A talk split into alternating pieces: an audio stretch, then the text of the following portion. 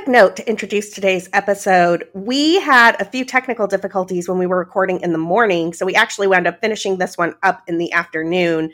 The only places you'll notice it is when we're talking about games in the second half of the episode, and unfortunately, when we give you some news about the chalk wall, which actually had an update throughout the day. Other than that, enjoy this playoff preview.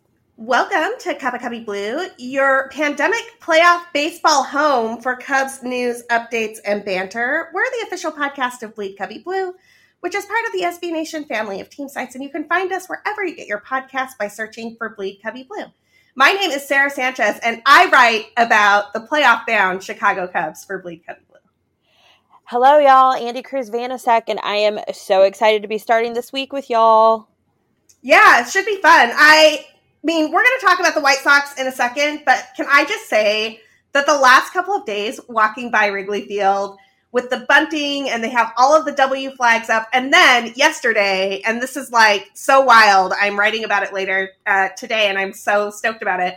Yesterday, I saw the beginnings of the chalk wall. So I don't know if people remember this, but in 2016, after the Cubs clinched the pennant and were going to the World Series, fans just started like writing their well wishes to the team on the brick wall in chalk from about the sixth inning onward. When the Cubs had a 5 0 lead, that was when they started writing. And it, it stuck. It became a thing. In 2017, fans started writing on the wall again during the NLDS. And it never really got going as much, at least I don't remember it, in 2018 because they only had the wild card game. But so this is the first time that I've seen chalk on the wall of Wrigley Field for a couple of years now. And when I saw that first W, I just I got goosebumps. well, I have to say, back in 2016, I received a picture from a very good friend of mine who lives um, just a couple blocks uh, away from Wrigley. Somebody had actually wrote my name on the wall and uh, just wrote Andi Cruz, and that was like really cool. So, so, so my friend saw it, just happened to see it, and took a picture and sent it to me. And I, I don't know if it if I'm the only Andi Cruz eh, that's a Chicago Cubs fan. I imagine that there's probably more of us, but I, I, mean that's a pretty original name and spelled correctly and wrote on the wall at Wrigley. I kind of felt it was me. So yes, I love this. If anybody sees my name again, please take a picture. Or if you're writing things, write my name for me since I can't be there. I, you know what? I have not written anything yet. I plan to later today when I go get my second cup of coffee. And so I will absolutely write a little note from Andi and myself. And if anyone else uh, wants us to write your name on the wall to send your well wishes to the Cubs while they get this playoff thing kicked off, let me know. I'm happy to do it. Just hit me up on Twitter. So let's start with the Crosstown Classic, Andi. It's fun times in Chicago. Both the Cubs and the White Sox are playoff bound. But the Cubs finally looked like a team that could do some damage if they chose to in the playoffs on the South Side. I mean, can we just talk about the obvious the bat flips the heating up the chains i mean like I, I, don't know what happened to this team over the weekend i'm asking that in a good way whatever happened hopefully it's something that just completely shifted where they're headed and how they're going to be playing going forward because they look like a completely different team this series and I am good with it. This is the team that we wanted to see. This is what we hoped to see for this series jumping into the playoffs. I really think that the way they treated this series, the way that they approached this series and this playoff caliber team because the White Sox are headed to the playoffs too it is, is was really effective and i i hope we see that rub off on this next series against the marlins. Well you said two things there i want to talk about. I'm going to talk about my favorite first. Willson contreras can bat flip all day anytime he wants to as high as he wants to. And i i loved this so much just when it happened but i loved hearing afterwards that a couple of things. One anthony rizzo went to Contreras before the game and was sort of like, look, if you do something good, celebrate it, like have fun. We need our swagger back. This team needs some attitude. And so if you look at there's an angle that Marquee Sports Network had where Willson hits the home run, knows it's gone, looks straight into the Cubs dugout, and that's when he flips his bat literally to the moon. And Anthony Rizzo is just laughing so hard and losing it because he, he knows, he knows that he told Willson to do that. And I think that is part of why you saw how upset, in particular, Rizzo was when Jimmy Cordero then hit Willson Contreras with a pitch for like being good at baseball and having fun. I guess I hate the unwritten rules so much. Not a fan. It didn't matter. Contreras hit another home run later in the game, admittedly off Yolmer Sanchez, but still.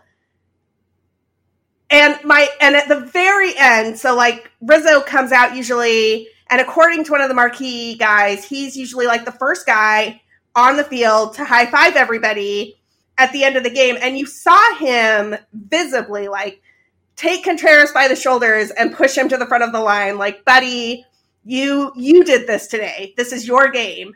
And it was just such the whole thing was so cool. So much leadership from Rizzo, so much swag from willson Contreras, and the Cubs scored 10 runs. So, you know, you can't really complain about that. But I, I just loved everything about that first game. Oh yeah, it was huge. It was definitely um, you know, Yu Darvish gave us the start that we were all hoping for. He looked ridiculous and the offense just matched it. You know, they were just kind of like, well, it's probably about time we show up the way that we know how. So, yeah, it was it was a great way to get this series started. I have to say I had a pit in my stomach. I was really nervous. It was kind of one of those things where it's like, ah, it feels like you know we had an, a really good opportunity to to make some things happen and it definitely did. And and i feel really good going into the playoffs and about how we kind of i don't want to i don't want to say restored my faith in being able to beat the white sox because they are a good young team but i mean they played us really tough this year. So it was it was good to see us come out and kind of give them a thrashing. Sorry white sox fans I, I, think they understand and will forgive us this time. They've got they've got problems of their own with their own series. They went down. I think they moved all the way down to a seven seed when the Crosstown Classic started. They had a shot at being the two seed in the AL, and just a combination of the Twins winning and the White Sox lose, dropping two of three to the Cubs really changed their seeding. So they will not be playing at home. Uh, they will be playing on the road instead this is not a White Sox podcast. This is a Cubs podcast. And the other thing that you mentioned in your intro that I really want to talk about is 2 Chains Kris Bryant, who is definitely not old school Kris Bryant. I don't know what 2 Chains Kris Bryant does for fun, but I feel like it's not watching Disney movies. It's something different. He's doing all the different things, and I'm not sure uh, where this came, well, I, I, am sure where this came from. Actually, again, it is Anthony Rizzo, and I love how Rizzo is involved in all of these stories. But apparently, you know, we've been talking about how Kris Bryant's been struggling. The media has been talking about how Kris Bryant's been struggling. Twitter has definitely been talking about how Kris Bryant had been struggling. And before game two, Anthony Rizzo went up to KB and said, Hey, do you trust me? And lent him the two gold chains that Rizzo had borrowed from Mike Napoli and just told him there's some magic in these chains. And Kris Bryant promptly hit a grand slam.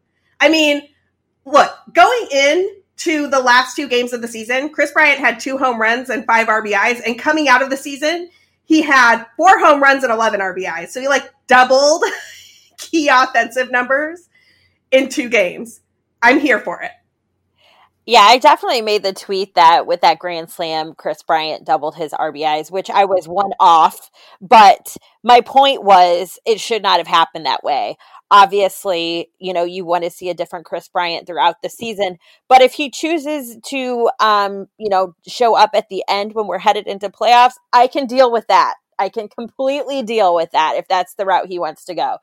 Yeah, I mean, it, it's amazing to me, and we've talked about this excuse me, um, a couple different times that it, you know, the the players that struggled um, throughout the season were some of the big names in this lineup, and to see the Cubs still be in first place pretty much the entire season was remarkable. I mean, that's just insane if you think about it, because you got some of the, you know, um, least likely of characters picking up the weight, which is great because it, you know it worked out well. We were in first place the whole season, and now we have Kris Bryant really heating up here at the end. I liked what um, how Willson Contreras has been doing. His at bats have been solid. I mean, obviously he brings an energy to this team that is just irreplaceable. And when he is, you know, doing what he does well, he just brings a vibe to this team. And, you know, Javier Baez, you saw him make contact and, and get some seeing eye hits. And it's just, it was a really great series. Everything kind of came together. You would have liked to see Jon Lester get a better line on um, Saturday, but you know what? Things like that happen. And he's a competitor. And, you know, as long as his team goes out and competes and, you know, I'm sure he was frustrated with the way the defense looked because that was a little rough behind him. But you know what? If you guys are going to do that, do it now. We can't we can't afford to do things like that in the playoffs. So get it out of your system now. Go back to the defense that you guys have been playing all season, and bring this offense with. yeah, I totally agree with you on the defense. It it was weird because it looked really good in a couple of the games and like really off in the other one. And I just hope that the Cubs' good defense shows up for the playoffs against Miami, which start on Wednesday at Wrigley Field. Before we talk about that, you mentioned seeing eye hits from Javy. I loved that. I also loved him batting left handed again, Yolmer Sanchez, and he hit a double. So Javy is a 500 career left handed batter at this moment in time. He's only done well, twice. right. And and people need to remember, like my I had to explain this to my kids a couple times. And being that I, I'm I don't want to say I'm not obviously comparing myself to Javier Baez, but I was a much better left-handed hitter than a right-handed hitter when I played softball. And it's he's a natural lefty. Javier Baez does just about everything left-handed except bats. So when you think about it, if you're a righty, your dominant eye is going to be your right eye. But when you stand up at the plate, your left eye is closest to the ball. So if you flip that around, sometimes that makes a big difference. For me, it does. I'm guessing Javier Baez, it probably doesn't make a difference. He's just got more talent in his pinky finger than probably the entire world. So, you know, it, it's easy to to to look at it and be like, oh my gosh, that is just insane. Yes, it's insane that the, this man can do it and that he bats better right handed than he does left handed. But it's also not a surprise. Like, yeah, he should be able to hit the ball like that left handed. Most humans cannot do stuff like that. This is why, again, I will argue that he is not human. uh, one last note from the Cubs White Sox series before we do a little bit of playoff preview stuff. The Andi, you noted that the bullpen really struggled in game three. In fact, they almost gave this game back. I don't really know how much to make of this. It seemed like it was the back end of the bullpen. David Ross was trying to stay away from the guys that he goes to most of the time or just get them like one inning of work. A lot of that came off the debut of Brailyn Marquez, who has really great stuff, right? So I'm excited about Brailyn Marquez and everybody else should be too. But he just didn't have that final out pitch. He was the victim of a couple of pass balls, a couple of misplayed balls, and it just really didn't, you know, his first inning probably didn't work out the way that we all wanted it to. He certainly has a ton of talent. He will be back. What are you thinking about the bullpen as we head into the playoffs? Yeah, I mean, you know, they have been so ridiculously good in the month of September. I, I believe like one or two best bullpens in the league. Um, just the numbers have been ridiculous. It, it's been such a relief to see them kind of come around because at the beginning of this season, that was our major, major downfall. And people knew it and it was a weakness. And it was almost kind of laughable at how bad they were to start the season and to see them come around and definitely have a strong month of September, especially when you're headed directly into the playoffs and in some really big games. You know, at the end of this season, there's games if we would not have pulled off, we would not have been in the situation that we are in. And you know, I'd like to thank Jeremy Jeffress for that because he he he you know came into some really tough spots here at the end of this season, not necessarily just in September. There was, I believe, one or two in August where he came into some dirty innings. He had guys on base and he was able to close out. And I think that you know, the other guys and the arms that we have in the bullpen are definitely there's definitely some talent there and and matchup wise, you know, eh, we definitely can can pull some things off. These guys can come in and and really I don't want to say dominate because I think that might be overstating it, but they can they can come in and take care of business, and that's what needs to be done. It may not be pretty, it may not always be pretty, but getting that last out is the most important thing, and these guys have managed to do that. And honestly, I feel like yeah, Sunday was not pretty. They gave up some late runs and made it a ball game, and you know gave the White Sox fans a little bit of hope, and then yanked it away but it was it, it's kind of one of those situations where you want to see them you don't want to see them do stuff like that because obviously that throws a curve into the numbers that they were putting up for September. But at the same time, eh, you know, if just like the defense, if they're going to do crap like that, let's get it done now in a game that where we've already, you know, clinched the division. We're already feeling pretty good about our offense if you're going to have a bad game, make it be a game like that where we can still pull off the win. So, yeah, I mean, I'm really happy with our bullpen and what they've been doing, and I look forward to watching them do more of it in the playoffs.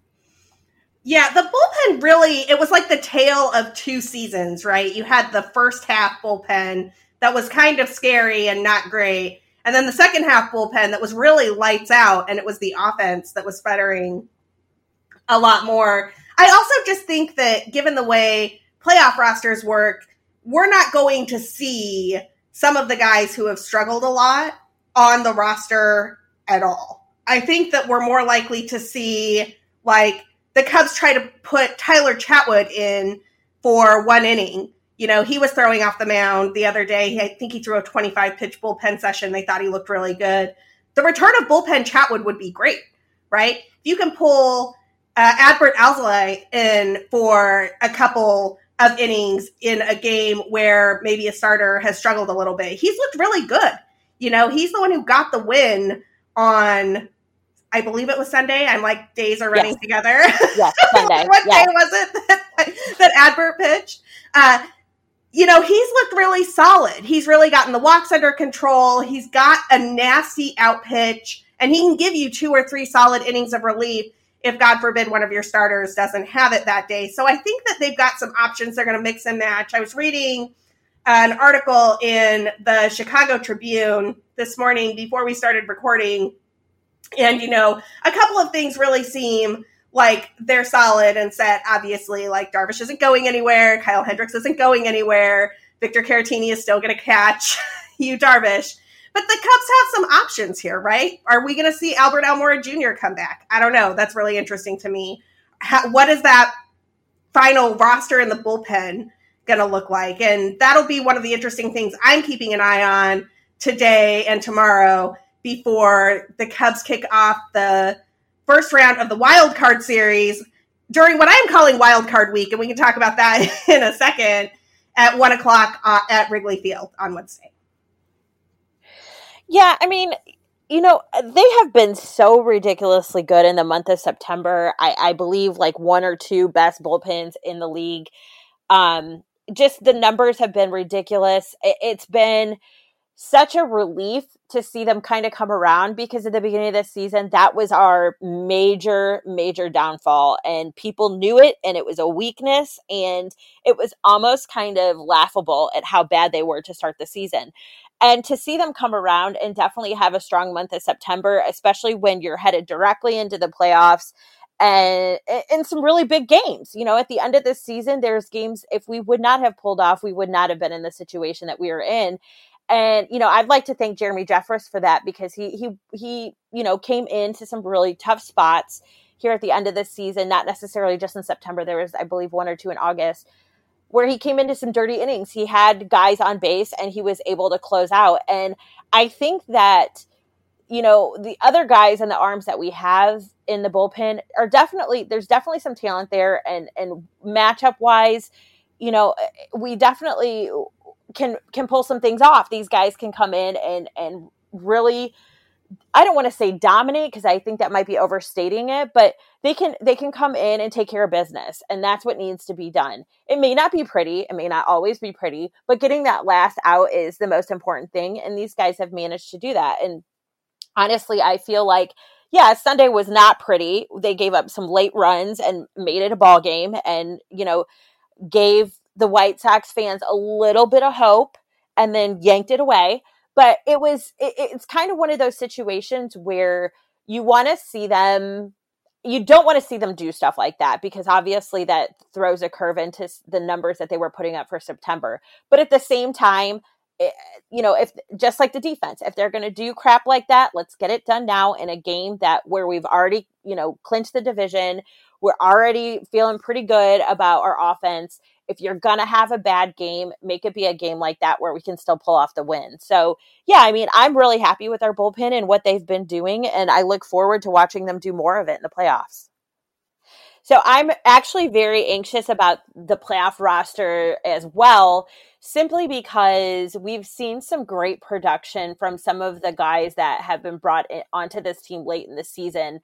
Um, Cameron Maybin, for example, has been such a fabulous addition to this team.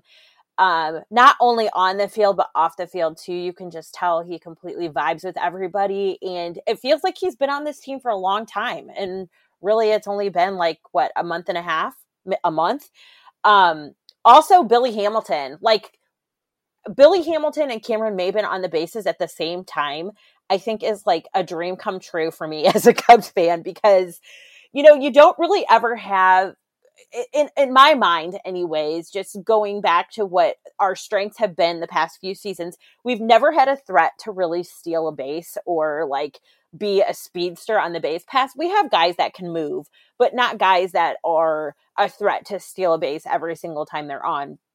I'm not saying that Cameron Maybin is, but Billy Hamilton is that guy. And we saw that on Sunday when Billy Hamilton pulled off a successful steal of home. Um, and he would not have been able to do that without Cameron Maybin at first. So that was a really fun thing to see. And you kind of wonder if you don't I, I don't feel like anyways we'll see anything too risque like that probably during playoffs but if the situation calls for it and there is a, a cushy lead you might see some things like that. And I, I really love that. I really love that they're kind of um, pushing the envelope a little bit and doing some things that we haven't seen them do and, and using some of the bench guys. Yeah, one of the things that you hit on there that I am super excited to see is how David Ross manages in the postseason, specifically I am really interested to see what he does with Billy Hamilton when he pinch runs for him, how long Kyle Schwarber gets to stay in the game, and how many hits and at bats he gets to have before he gets replaced for a better defense. You know, I think that it's going to be a particularly interesting test of a new manager. And one of the things that is really tricky here, and Andi, I am just dying to know what you think of this, is that they haven't seen any of these other teams all season. Like they haven't seen anybody in the NL East. They haven't seen the Marlins. They they can see them on TV the same way we can, but that is not the same as sizing up a pitcher and knowing that you've seen him before and that you can do damage on a particular pitch. And I just think it's going to be really interesting to see how these clubs do all playing each other for the first time, which is not something we normally see until the World Series. Yeah, I agree. It's definitely going to be interesting. And it kind of gives me that sick feeling because you're like, we've seen this, we've read this story before when it comes to the Chicago Cubs, when it comes to pitchers that they've never faced no name pitchers that you know usually start with TBD come in and shut down this lineup. So yeah, it gives me a little bit of a stomach ache because it, it kind of brings me back to when this offense has been you know, completely dry and nothing's been happening. And so hopefully that's not the Cub lineup that we see. Hopefully, you know, maybe it just takes one trip through the lineup before these guys get comfortable and start seeing something that they can hit.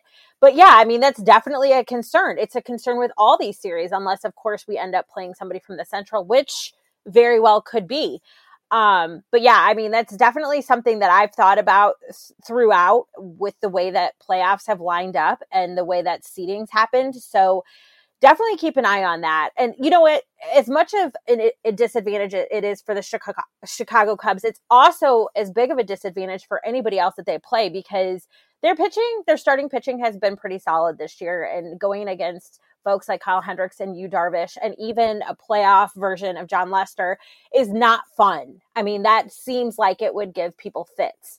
So, yeah, I mean, it, it, it's going to be interesting to see on both sides of it, but definitely, I really hope that the Cubs have snapped out of you know the the whole these no name pitchers or pitchers they have never seen can shut them down type thing.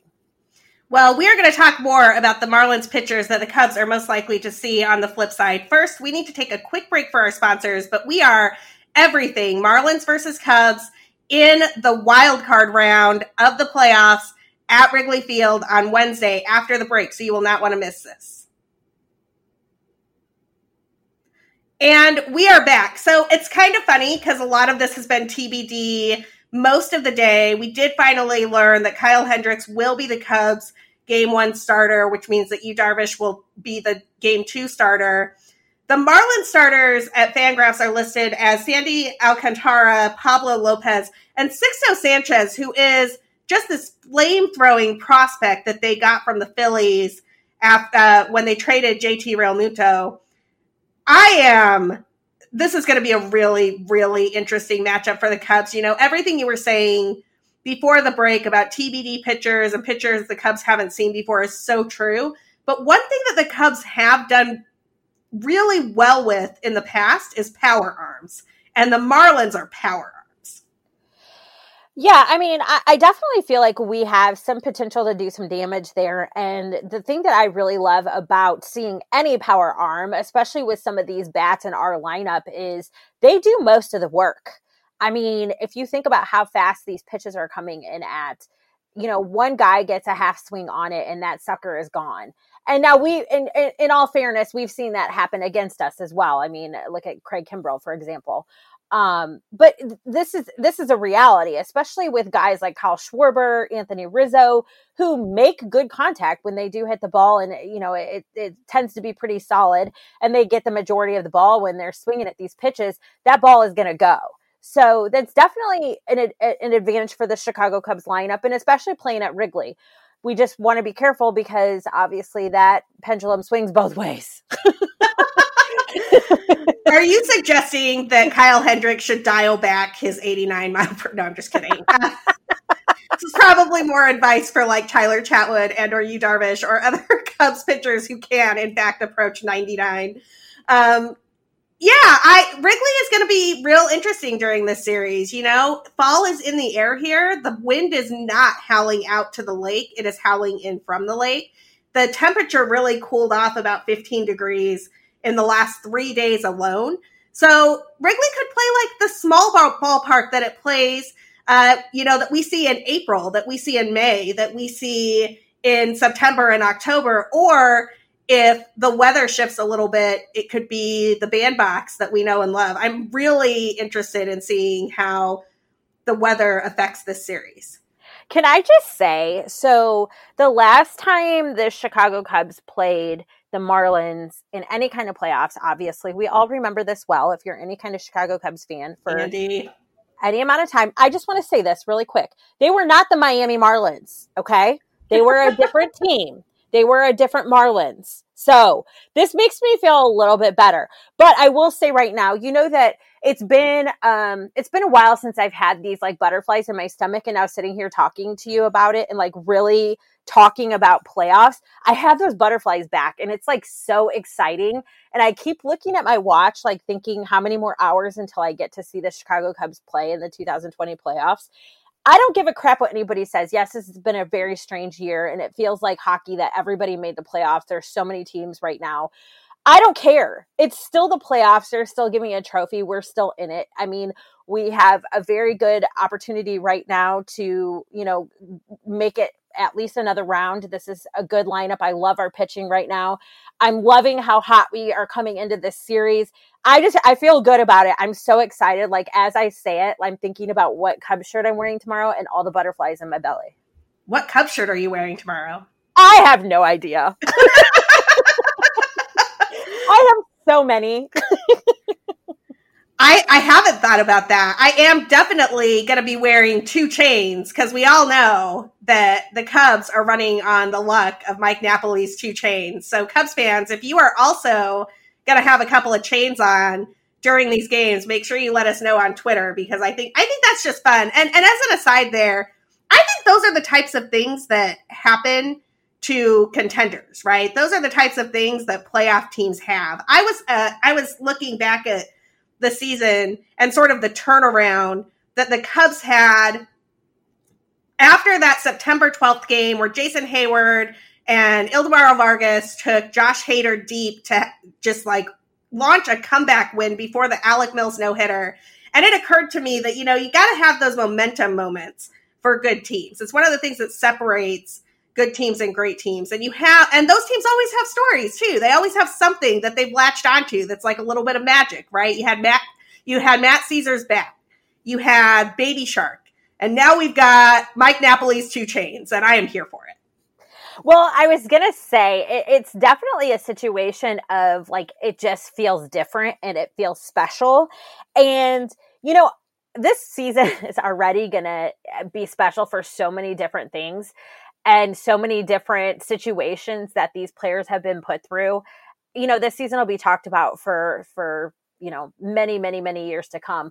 But I think in terms of like the team being special, like you know, kind of feeling different and feeling like there is a vibe that is just different. I definitely feel like there is an element of that special feeling like we had in 2016, you know, like I don't want to get carried away because I know where that goes and I know the disappointment that brings, but there even if the even if nothing becomes of it, there was an element of special to this team at some point in this season. And I don't know if it was Jason Heyward. I kind of feel like it was this season because there's a lot of things that we discussed that were good positive things that came at the hands of Jason Heyward this entire season. So, you know, there's just something different about this year that we'll talk about and we'll remember. And I love that feeling. I love having that feeling, even if it's only for whatever. You know, I'm, I'm not going to put a, an end date on it because hopefully it, it, goes on until the end. But it, it's just one of those things. I don't know what kind of special it is, but it definitely feels a certain kind of special. Yeah, I agree with that. One of the things that I think is really interesting is how this Cubs team has gotten production from everybody at some point in time, except their biggest stars, right? Until the very end of the season, you didn't really see a lot out of Kris Bryant. You didn't really see Javier Baez look like he was heating up. If if those two guys are about to join the party, and they're going to join Willson Contreras, and they're going to join Jason Heyward, they're going to join Jason Kipnis, who has at times been super hot for this team, I just really feel like this Cubs team can do more damage than maybe some people are giving them credit for. Oh, absolutely. And you know, it's if I'm the other team that's playing them at any point in, in these playoffs and I'm watching the series against the White Sox, yeah, I'm getting a little nervous because you do not want these big players to start heating up this Cubs team has managed to stay in first place pretty much the entire season with uh, you know some of the big names who you expect to see pulling the weight not doing that. So how amazing would it be to see them heat up all at the same time or at least start to do something all at the same time and really make a good deep playoff run. I mean that would just be phenomenal. And honestly, at this point, it would not surprise me because if you think about any other season where we're at after 60 games, that's about the time when things really start clicking. I feel like, anyways. I mean, every season has been a little different with each of these guys, but I mean, you know, in 160, 150 game season, a normal season, that's what you know, just over a third of the games. So, yeah, I mean, I kind of feel like it makes sense for things to start happening now. And, you know, why wouldn't they? These guys are are are full of talent. This lineup is full of talent and there's so many interchangeable pieces that can come in and work. I'm just really excited to see how David Ross manages all that and to see some of these matchups. I think it's going to be really fun to watch and you know, I, if this team at all decides to show up this round, it's really going to do them some favors for the for the coming rounds ahead. 100%. Just as a recap, you know, we always give you the guys who have been hot over the last couple of weeks. We judge that by WRC plus. On the Cubs, the guys who are sporting a WRC plus over 110 right now, you've got Willson Contreras at 127, Anthony Rizzo at 115, Kris Bryant at 129, and then you've got Victor Caratini at 113. How incredible would it be if all of those guys keep that up and you get the production that you've been getting from Jason Heyward, Ian Happ, and, and maybe even Javy Baez will join the party? I think I just think that's a very dangerous lineup. Oh, absolutely. I mean, even if these guys just give you a little bit more than what they're giving you now, it's gonna there you're gonna see some real production. You're gonna see some offensive numbers because I mean, if you think about it, and, and we've said this at nauseum, there just hasn't been the production there that we're used to seeing offensively. And so, if any of these guys even start to be their normal, like career averages, you're going to start to see more happening.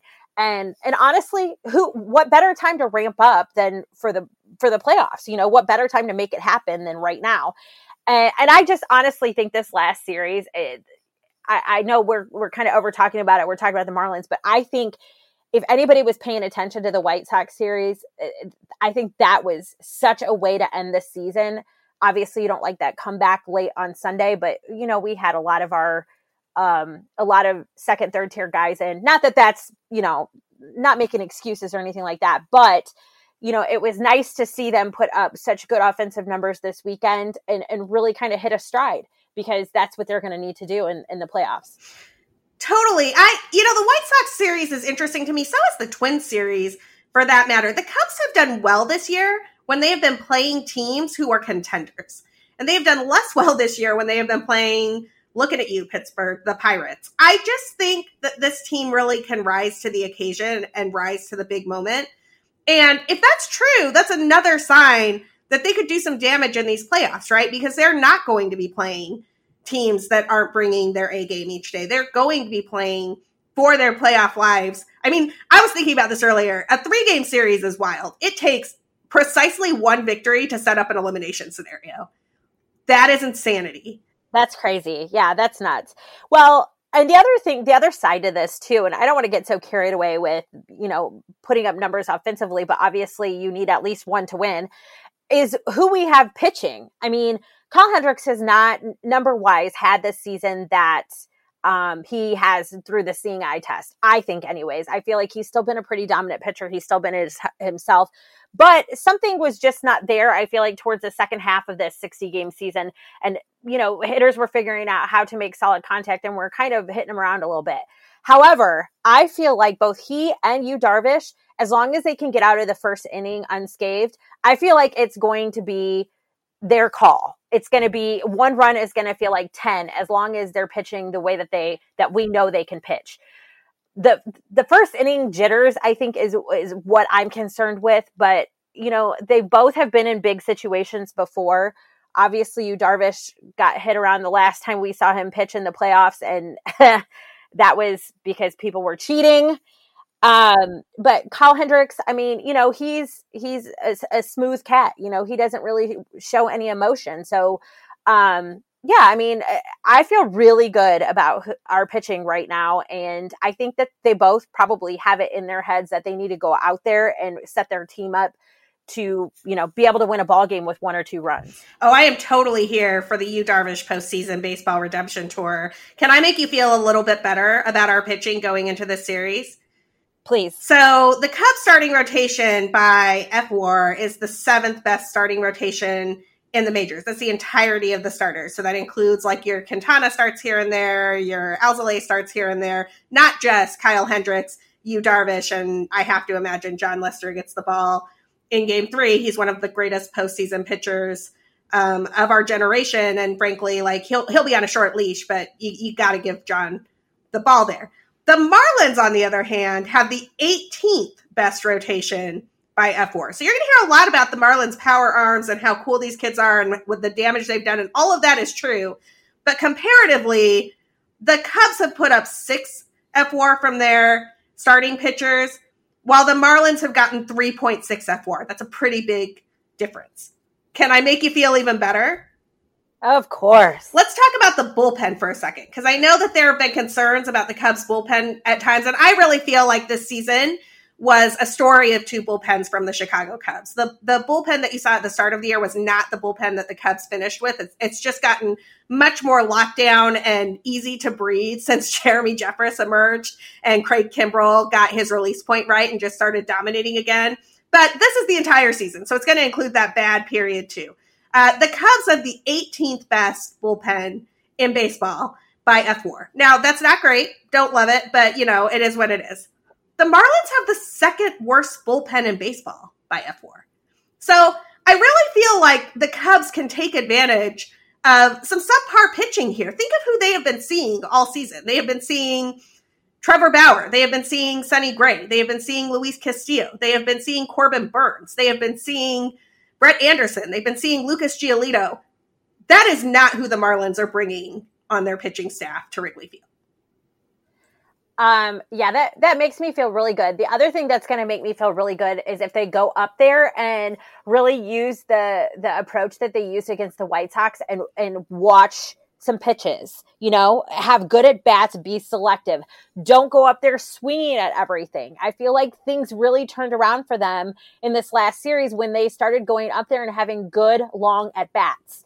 You know, nine, eight, even seven pitch at bats. You're making that pitcher work. You're giving yourself an opportunity to get something to hit. And I think you go up there and just start swinging at everything. And obviously, I mean, that is not the game plan. That's not what you want to do. You want to be aggressive if he's, if he's going up there throwing first ball strikes, but you also need to, you know, make sure that you're being selective and, and, not going out of your zone and you know s- staying zoned in on what you're hitting I just think that's going to be a huge, a huge motive for them to like be able to do well in in all of the playoffs. And I mean, that seems so, you know, obvious, duh. But they haven't been doing that this season. Like the strikeout rates are up. You go, you watch some of these guys in the middle of the season, and it, they just look lost, and they're swinging at things they shouldn't be swinging at. So hopefully they go up there with the same approach they had against the White Sox and they're really taking long, lengthy at bats and waiting for something to hit. Well, and the waiting for something to hit thing is the key. You know, I'm I'm watching what I am calling, you know, the baseball equivalent of March Madness, uh, Wild Card Week, and I'm seeing some hitters really doing some damage on early pitches, but it's because they're getting the pitch they want early, right? It's about selectivity. So yes, like you want to have long counts, but you don't want to have long counts at the expense of you're watching a couple of pitches down the middle go by. And we've seen that from the Cubs a little bit lately too. So I, I think they need to, you know, swing at the pitch they want and be selective. I think they want to take advantage of the fact that even though they haven't seen this Marlins rotation or this Marlins bullpen this season, that is a young and less experienced pitching staff than the what the Cubs veteran batters are bringing to the table, and they should be able to win that matchup. Oh, a hundred percent, a hundred percent, and and you know another thing that you kind of wonder about too is not having the ability for the in-game video and watching at bats and stuff. But I feel like I don't know. I, I feel like that's not going to be as big of an, itch, an issue. I, I think just you know kind of feeding off of each other and like you see Anthony Rizzo after in a bat go and talk to the next guy up and, and kind of, you know, you know that he's telling him this is what he's throwing, look for this, blah, blah, blah.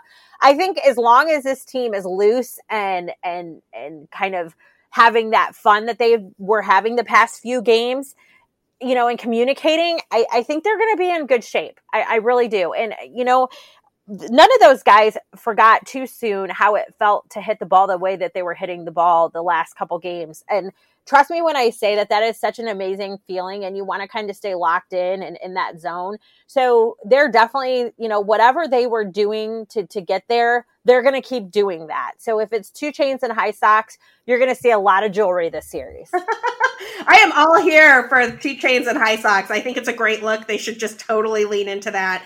Uh, we would be remiss if we didn't tell you a little bit about some of these Marlins hitters that the Cubs pitchers are going to be facing they have three guys with a WRC plus over 110. They have one sitting at 109, so I'll include him in our Hot Marlins hitters over the last two weeks as well.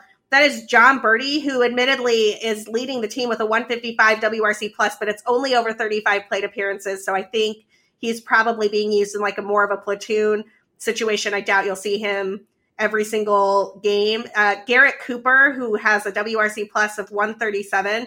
Jesus Aguilar, our old friend um, from the NL Central, is sitting at a WRC plus of 115. And then Miguel Rojas is um, the guy coming in at 109. Some other familiar faces from the NL Central who you might see uh, uh, might recognize. Starling Marte is playing with the Marlins right now, and I probably shouldn't have made that plural because he's the only one that I should have added.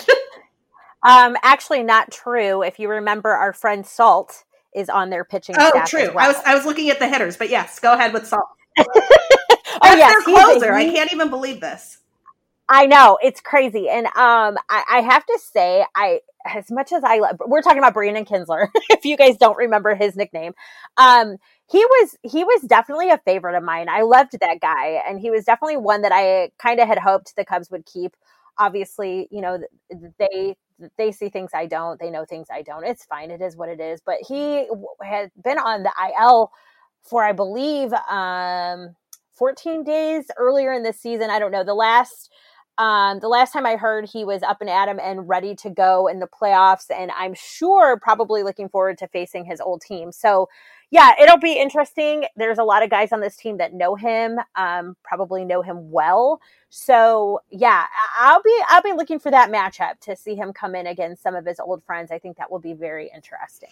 Yeah, Kintzler has been hot recently. Uh, the our SB Nation Marlin site, Fish Stripes you should check them out for all of your Marlins news. But you know, Kin- Kintzler is their headliner as one of their top pitchers, along with the starters Pablo Lopez and Sandy Alcantara. So I think that it'll be interesting to see if Kintzler has managed to channel that lockdown closer energy one more time. You may remember that when the Cubs picked him up, it was like the trade season where Theo was just accumulating closers from other teams. So he had been closing for the Twins um, before he came over. Oh, wait. Actually, I'm mixing that up. Kintzler had been. He was with the Nationals when the Cubs got him, but he went to when he went to the Nationals. I think he had been the closer for the Twins. I don't know, y'all. It was a couple years ago, and in COVID time, that's like a decade. So my point being that he does have some closing experience um, it's not recent until this season with the Marlins. Wow, I said that as awkwardly as humanly possible. Andi, rescue me. yeah, he definitely was used in that situation with us, um, either as a setup guy or as a closer. So he definitely knows what he's doing. And just as our guys are familiar with him, he's going to be familiar with some of our hitters. So um, that's going to be it's going to be a tough matchup. But again, we're talking about the second worst bullpen in baseball. So um, he might be the only driving force out there. I mean, he might he might he might be the only one. And if you recall, I think we even talked about um, it was him and Steve Cishek that I said that they were used so much last season that their arm would become separate from their body. So we'll see where he's at at this point. Obviously, with a shortened season, you know, he probably hasn't been through um, that much wear and tear this year yet. So he probably still has a lot in the tank and he is ready to face us. I can guarantee that. Indeed. All right, a couple more quick hits before we call it and just get ready to steel ourselves for an entire day of baseball, including the Cubs game on ABC at one o'clock. The chalk wall briefly looked like it was getting started at Wrigley Field over the last couple of days. When I walked by this afternoon, Tuesday afternoon, it had been washed away. Andi, what do you think of the fact that the traditional postseason chalk wall, and I don't know who did it. Like, let me be really clear. I don't know if I don't know if it was like a fan. I don't think it was the Cubs because when the Cubs have done it in the past, they use a pressure washer and it's like clean. It's a clean wipe, and that's not what this looked like. Although maybe they just didn't use the pressure washer this time. I don't know. I, I was a little bit saddened to see that the chalk wall that had just started was washed away that is so sad. That makes me kind of mad. I mean, like, who would go and do that? I mean, okay, hold on. If you White Sox fans touched our chalk wall, I'm to have problems because I wished you good luck.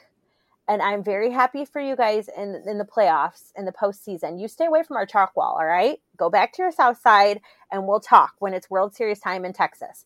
But stay away from our chalk chalk wall. Like that's that's I mean, come on, that's kind of sacred, you know? Like, who's doing this? Did it rain?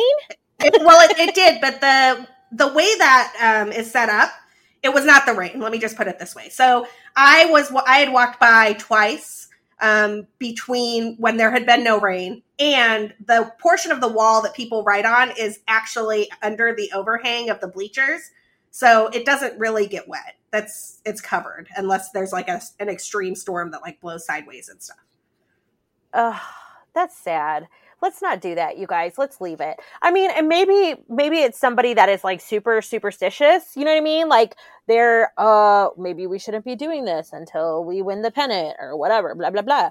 But no i mean like it, it's something that people enjoy doing and it makes us you know in the spirit and gives us that you know playoff playoff mood then let it ride. Like you know who's it hurting all right so I, I agree with you completely. I think it's a fun tradition. And the only thing I could think of was maybe people didn't like the idea of leaving chalk out there that people would just be like using again and again because of the pandemic, that like there could be germs on the chalk and people are just picking it up. Because one of the things about that chalk wall is that the chalk just gets left there and people just walk by and pick up a piece of chalk and write stuff.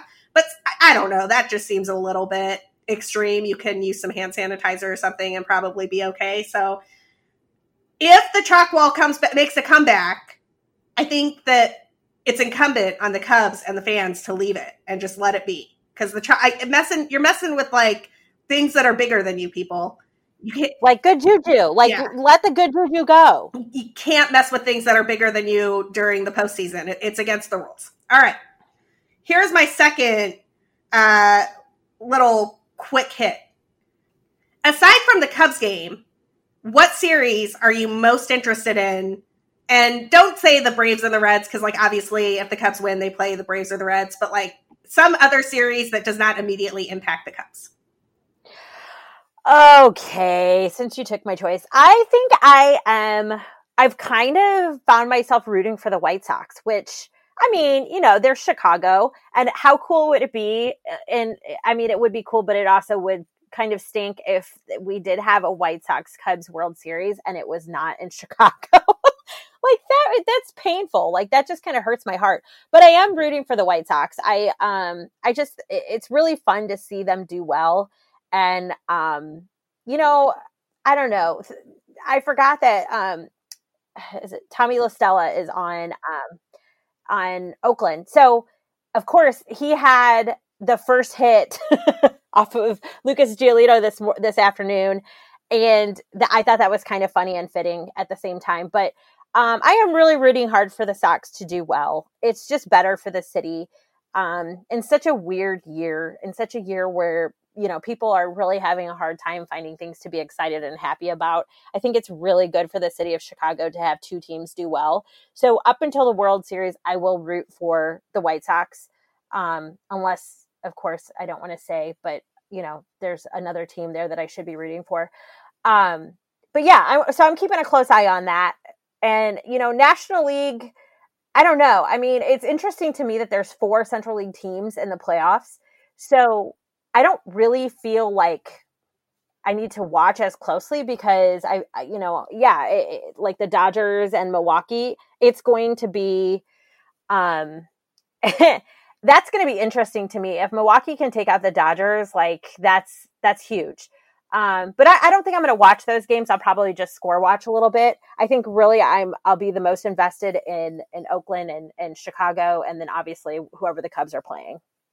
So I agree with you about the White Sox. I, I was watching that game this afternoon. I was totally rooting for Lucas Giolito to do the thing. I was just like in my brain trying, like, is he really going to do this again? Like within three months? That is insanity. He did not do the thing thanks to Tommy La Stella, but it was still wicked fun to watch. I am real into this Padres team, and I have never wanted anything more than the Padres to just absolutely wreck the St. Louis Cardinals. I am so into Slam Diego. Like this is this Padres team is fun. They've been my West Coast team all season. I've watched a bunch of their games. Fernando Tatis is ridiculous. He is ridiculous. And like the whole team is just having a blast right now. And I know their pitching took a hit with some injuries and they don't look quite like the team that they were when they were doing so much damage. But I think this Padres team is real good And I just, can they please just knock St. Louis out fast? It would be so funny. well, I hate to say it and like throw my husband under the bus because I love him so, but he feels like they don't have a shot in hell, to be quite frank. Um, and he thinks it's going to be embarrassing. But I mean, you know, I live in the city. We talk about it all the time. You know, devil magic, devil bird magic. It happens. Crazier things have have happened at the hands of the St. Louis Cardinals. So yeah, I mean, I'll definitely. I mean, I, I kind of feel like I'll be forced into watching that simply because my house will also be watching the Cubs when they're playing. Um, and a one o'clock game on a Wednesday, like, can I just complain about this for a second? And the Cardinals get the four o'clock game, like that is just. I understand the time zones, I get it, but it's just that's annoying. Like, I can't start drinking at one o'clock in the afternoon. Who does that? yeah, I'm going to be drinking my nitro cold brew. Uh, shout out to our friend who's uh, who also is a nitro cold brew lover, as I learned from her new podcast, which you should definitely check out. Um, I I can't justify. like opening I mean, a bottle of wine at one o'clock in the middle of the workday. It's it's gonna be nitro cold brew. It's it's okay. and listen, and I already, I mean, I, I kind of said this half joking, but I was also kind of serious other than one o'clock games. Every time they mention Bartman, you have to drink. Like these are the rules. If they're going to talk about this nonsense in order to deal with it as a Chicago Cubs fan, and this poor man cannot get his name out of people's mouths, you have to drink. These are the rules. I don't make them, I just follow them. So I guess I just have to be mindful of what it is I'm drinking every time they mention Bartman. Yeah, totally reasonable. I think that um, the Bartman drinking game, regardless of what you're drinking, whether it's water or LaCroix or, you know, you're being a little adventurous in the afternoon or you're drinking your nitro cold brew, I totally agree that that is a must drink situation. If a certain Cubs fan comes up 500 times and Andi cannot remember her name, it'll be okay because we will be back to remind her of everything she needs to know from the Cubs Marlins series on what is set up to be an absolutely ridiculous week of baseball. I know that my Wednesday is just revolving around all of these games. I cannot wait for it. You can follow along. Follow me at, at BCB underscore Sara. You can find Andi at, at BRYZ underscore blue. You can find both of us with all of your Cubs news, updates, and postseason banter at, at Cup of Cubby Blue. Until next time, when we are hopefully previewing the NLDS